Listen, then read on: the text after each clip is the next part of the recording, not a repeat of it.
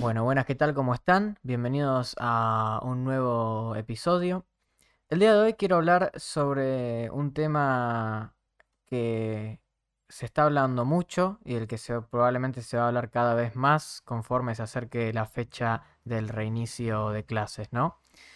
Em, bien, como verán y como acabo de decir, voy a hablar sobre la vuelta a clases sobre la vuelta a clases presenciales, sobre el coronavirus y el papel que va a cumplir la tecnología, las inteligencias artificiales, cambiando el rol de los, mm, de los profesores humanos.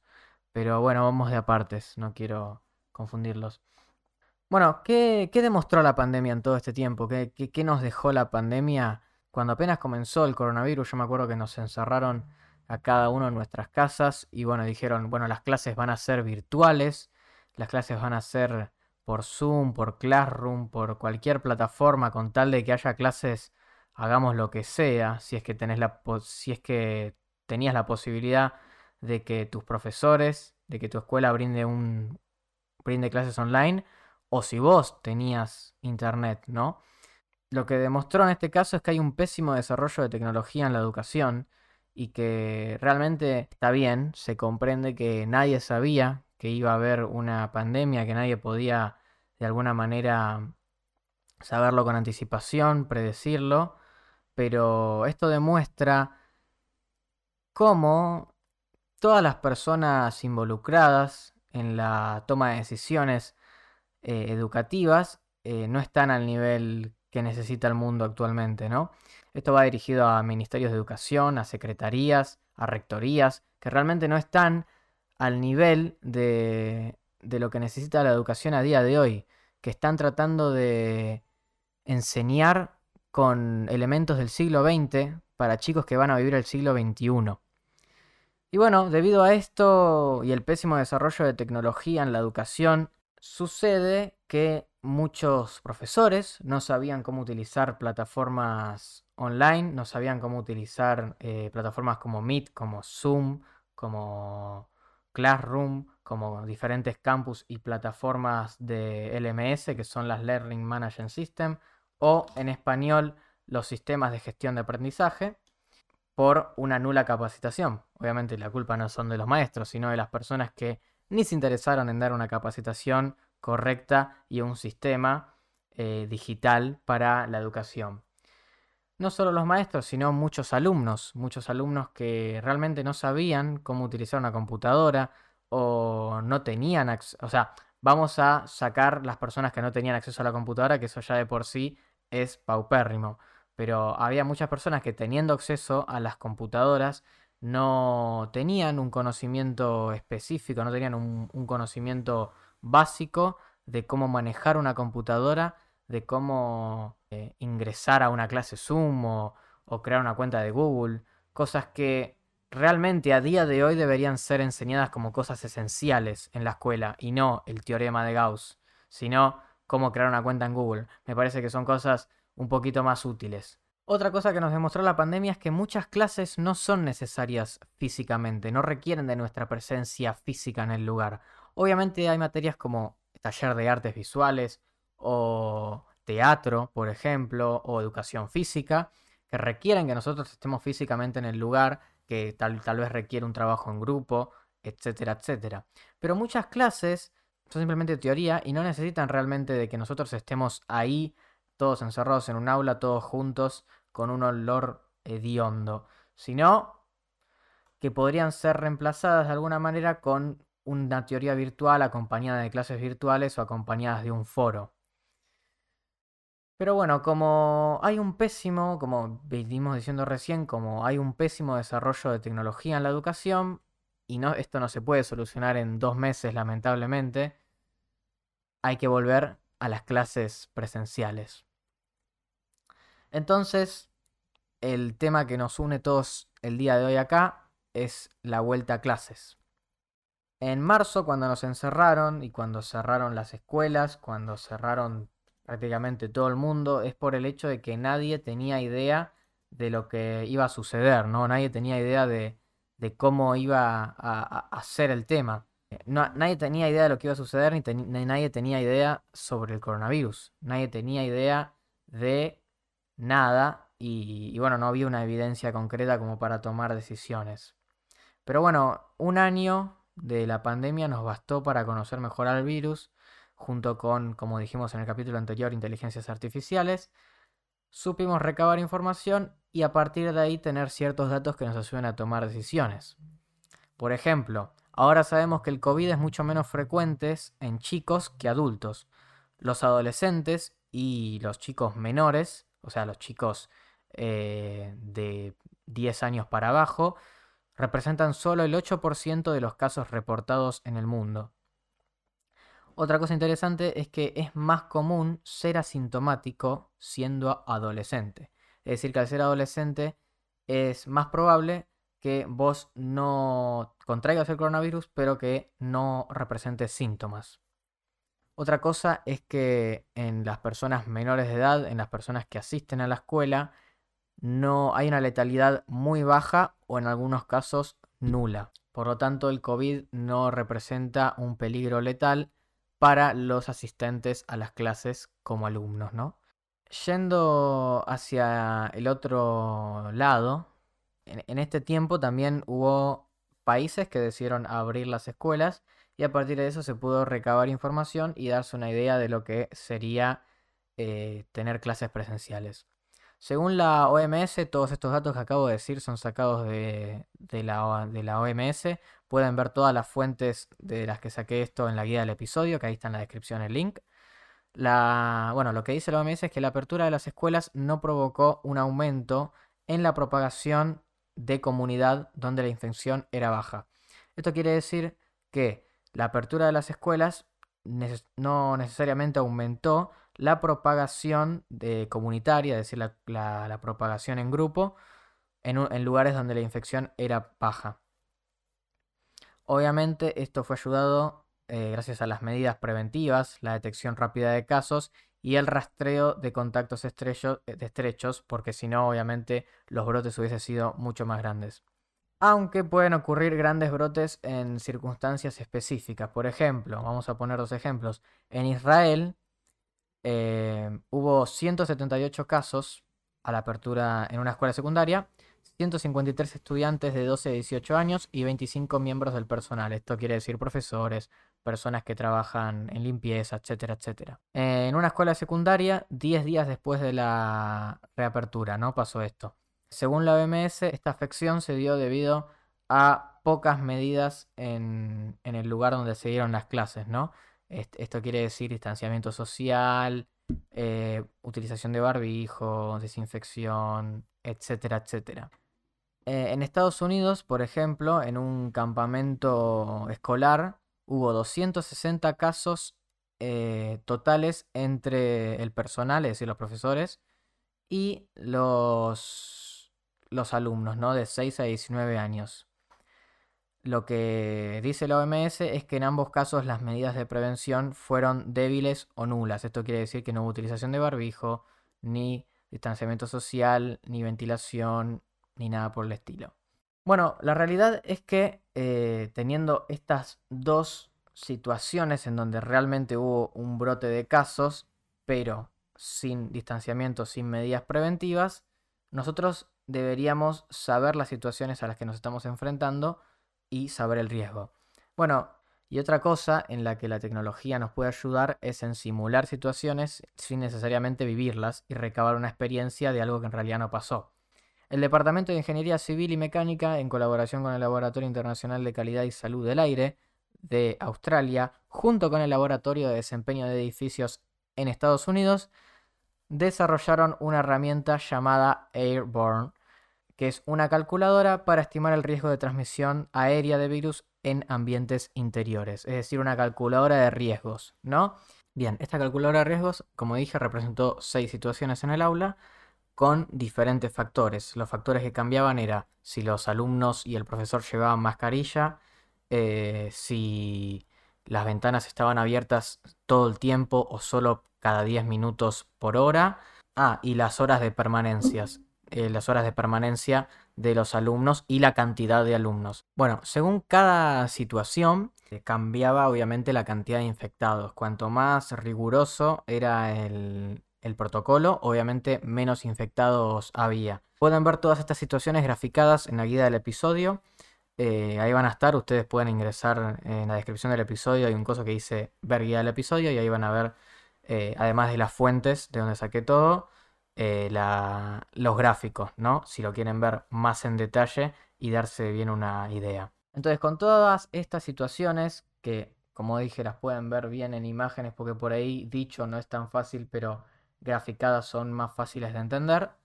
Con todas estas situaciones, nosotros podemos darnos una idea de, cómo afectan a la propagación del virus las diferentes medidas, es decir, ventilación, distanciamiento social, utilización de barbijo.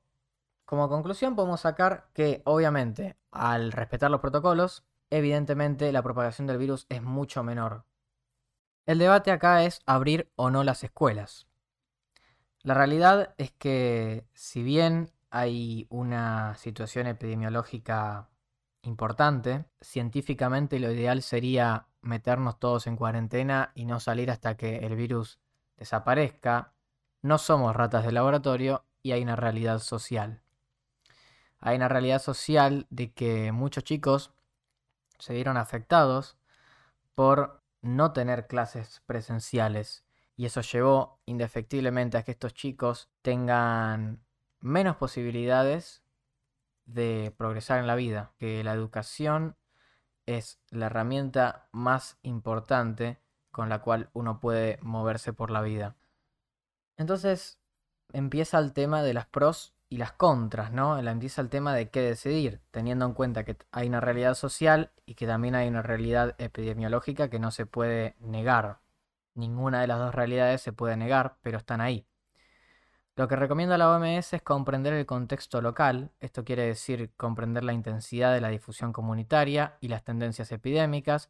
Traducido al español sería entender con qué intensidad se difunde el virus y con qué tendencia, es decir, si está en alza o en bajada. Otra cosa es medir la capacidad de salud pública para detectar y gestionar rápidamente nuevos casos. Obviamente esto quiere decir las camas ocupadas, la capacidad del sistema de salud para llevar a cabo test eh, de coronavirus y bueno, y poder atender a las personas que caigan en una situación mala de salud. También está el hecho de evaluar la preparación escolar y los recursos para mantener la prevención y medidas de control. Esto quiere decir si las escuelas están realmente preparadas para llevar a cabo estos protocolos, ¿no? Porque tal vez son escuelas muy chicas o hay aulas que no tienen salida hacia afuera como para ventilar y tal vez son, eh, son instalaciones que no están preparadas para este tipo de casos. También hay un daño potencial en tener las escuelas cerradas y no solo es la brecha educacional, sino también es la interrupción de servicios sociales y de salud, como por ejemplo el comedero de la escuela, ¿no? Obviamente, como ya mencionamos, además del abandono escolar que puede ser particularmente perjudicial para todas las personas. Y bueno, y en sí terminamos en esto, en las pros y las contras. Considerar los beneficios y los riesgos en los factores de salud, educación y socioeconómicos, porque esto no solo que va a repercutir en la economía, porque en un futuro va a haber gente que no está capacitada para ciertos trabajos por el simple hecho de que no pudo ir a la escuela en este momento. Bueno, evidentemente las clases van a volver, de alguna manera todo va a volver a una nueva normalidad, que es lo que se está intentando hacer en todo el mundo. Me gustaría creer que esto es un antes y un y después de lo que va a ser la educación a, partir de, ahora. Eh, la verdad que la educación se ha visto inmensamente afectada por la digitalización en curso de todo lo que de todo lo que pasó con la pandemia del COVID, ¿no? Y hay, bueno, en este tiempo las herramientas de aprendizaje en línea como Udemy, Skillshare, Doméstica o, cualquiera de las diferentes páginas web para cursos online realmente han tenido una relevancia muy grande. Y esta creciente viabilidad de la educación remota también comienza a cambiar el papel del espacio físico en la educación. Como dije anteriormente, nos dimos cuenta que en algunos casos no era tan necesaria nuestra presencia física. Pero bueno, ¿qué va a pasar después del COVID? ¿Y, qué va a pasar con la educación? ¿Y cómo va a cambiar el papel de los humanos? Esta digitalización comenzó a afectar el papel del profesor. Y la realidad es que la pandemia hizo que los, tanto los profesores como los alumnos se familiaricen con la herramienta independientemente de sus habilidades o de su interés. O sea, por más que una profesora no quiera o que un alumno no quiera tener clases en línea o no sepa cómo, lo iba a tener que hacer y lo tuvo que hacer en este año tan loco que fue el 2020, ¿no? Y bueno, la consecuencia inmediata de, todo esto, porque la verdad que esto, esta, esta situación atípica deja un, un historial importantísimo. La consecuencia inmediata fue que en el sector de la tecnología educativa empezó a experimentar un auge masivo, ¿no? Eh, y empresas tecnológicas muy importantes como Indian Bijou eh, tuvieron un aumento del 60% en el número de nuevos estudiantes que usaban sus tecnologías. En China, por ejemplo, otras empresas como Tencent, no sé si la conocen, pero es una de las encargadas, por ejemplo, de distribuir el juego League of Legends, crearon servicios gratuitos de aprendizaje en línea que ayudaron a millones de, alumnos a pasar repentinamente al aprendizaje remoto, ¿no? Y de alguna manera esto desafía al papel del, maestro, ¿no? Del docente. Eh, y en algún momento las inteligencias artificiales van a empezar a ocuparse de las partes repetitivas del trabajo y los recursos humanos se van a poder concentrar en desarrollar nuevos contenidos y orientar a los estudiantes y no en hacer PDFs cada dos por tres o hacer una evaluación, sino que de eso se van a encargar las inteligencias artificiales. Pero hay una realidad y es que los impactos de, esta pandemia también dependían más del nivel de educación y también de la situación socioeconómica. En el año pasado, en abril del año pasado, eh, la ONU hizo un informe en donde demostraron que la mitad de los estudiantes que no asistían a la escuela virtual era porque no tenían una computadora que funcionara y los que sí la tenían, muchos no tenían conexión a internet o tenían otras problemáticas como también que los padres no, no querían o no podían ayudar a los chicos. otra cosa es que para los niños pequeños, los niños que, que asisten a jardín, la situación es peor si bien las soluciones digitales podrían usarse para el aprendizaje del ciclo básico de jardín, no son tan adecuadas para la pedagogía y ciertamente no pueden reemplazar la presencia de un maestro humano en un entorno escolar, ¿no? No es lo mismo eh, una videollamada por Zoom que una maestra de carne y hueso en el momento. Yo creo personalmente que si pudiéramos de alguna manera prever el futuro de la educación, estaríamos ante un modelo híbrido que combina lo digital y lo físico. Solo se aplicaría a la educación para las edades y niveles donde el aspecto pedagógico es vital. Pero bueno, ya que estamos hablando de una educación mitad física y, o sea, mitad normal, mitad de toda la vida y mitad digital, también podríamos adentrarnos en lo que vendría a ser el concepto de EduTech, que vendría a ser eh, la combinación de la educación con la tecnología pura, la tecnología dura de, toda la vida. Y esto se aplica a través de la educación hiperindividualizante. Uy, esto es re difícil de decir. Esto se aplica a través de la educación hiperindividualizante. Que esto se traduce en una interfaz en donde una inteligencia artificial monitorea al estudiante, o sea, y aprende sobre él hasta que sabe en qué es competente y en qué no y qué necesitaría aprender.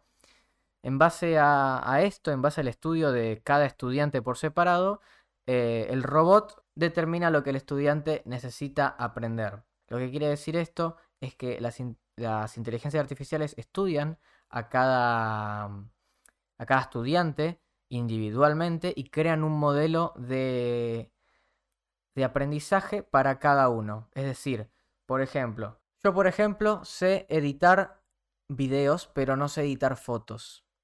Y el programa de, educación tiene las dos cosas, editar edición de videos y edición de fotos. Pero como ya sé editar fotos, lo puedo obviar. Pero mi compañero no sabe editar videos y sí sabe editar fotos. Entonces a él le van a obviar lo de editar fotos porque creo que a todos nos ha pasado que alguna vez nos enseñaron cosas que realmente nosotros ya sabíamos y que no nos enseñaron nada nuevo y simplemente perdimos tiempo. Y el tiempo es algo muy importante y que creo que a veces es poco valorado en las instituciones educativas. Yo creo que este tipo de, educación no solo eliminaría lo tedioso de la tarea, sino que también podría triplicar o incluso cuadriplicar la velocidad de aprendizaje. O sea, podríamos estar hablando de que un título universitario podría aprenderse completo en un solo mes.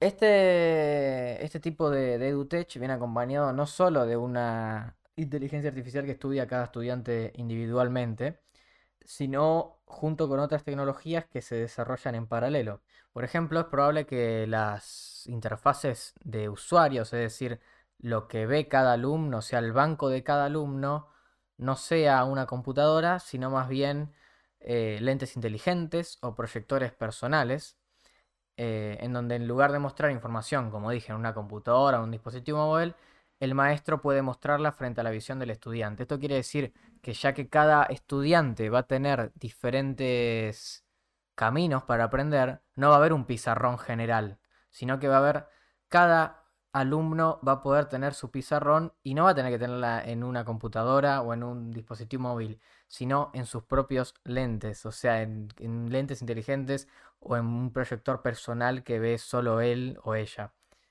Eh, y existe esto, no es una locura, el proyecto Lumilo se llama Proyecto Lumelo y utiliza gafas de realidad aumentada para ayudar a los profesores a comprender los comportamientos y las percepciones de los estudiantes.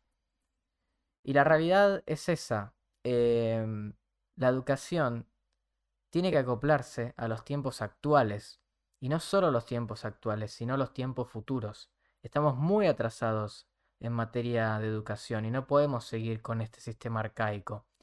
Todos sabemos que los módulos de aprendizaje y evaluación actuales fomentan la memorización, buscar una única respuesta, evitar errores y de alguna manera hay como un, desajuste entre lo que se lo que se enseña y lo que realmente uno necesita para el futuro. Porque yo antes, si tenía una pregunta difícil que necesitaba una respuesta, tenía que ir a una biblioteca y encontraba la respuesta, no sé, después de 10 horas de investigación. Hoy en día busco en Google y encuentro la respuesta en 10 minutos, como mucho. Inevitablemente esto significaría que memorizar información se vuelve en gran medida redundante, mientras que la capacidad para formular preguntas y encontrar respuestas sería realmente lo fundamental. La educación del futuro se trata de cuestionarnos, no de respondernos. Yo creo que el maestro no tendría que tomar la posición de ser alguien que dicta cosas y que esas cosas uno las tiene que anotar para después escupirlas en un examen sino que el maestro pasaría a ser un entrenador, un mentor, alguien que te ayude a, que se mueva tu mente y que vos solo te animes a aprender. Y la verdad es que es, en términos de capacidad cada vez va a ser más difícil enseñarle todo a una nueva generación. El mundo actualmente está rebosante de contenido nuevo y está sucediendo cada vez más rápido. Transferir todo esto de una generación a la otra va a ser cada vez más difícil. Necesitamos crear un sistema que pueda seguir nuestro ritmo como humanidad y de alguna manera necesitamos hacer que el aprendizaje sea más automatizado. Necesitamos que la educación sea del futuro y no del pasado. Muchas gracias por escucharme. Esto fue Agora Podcast.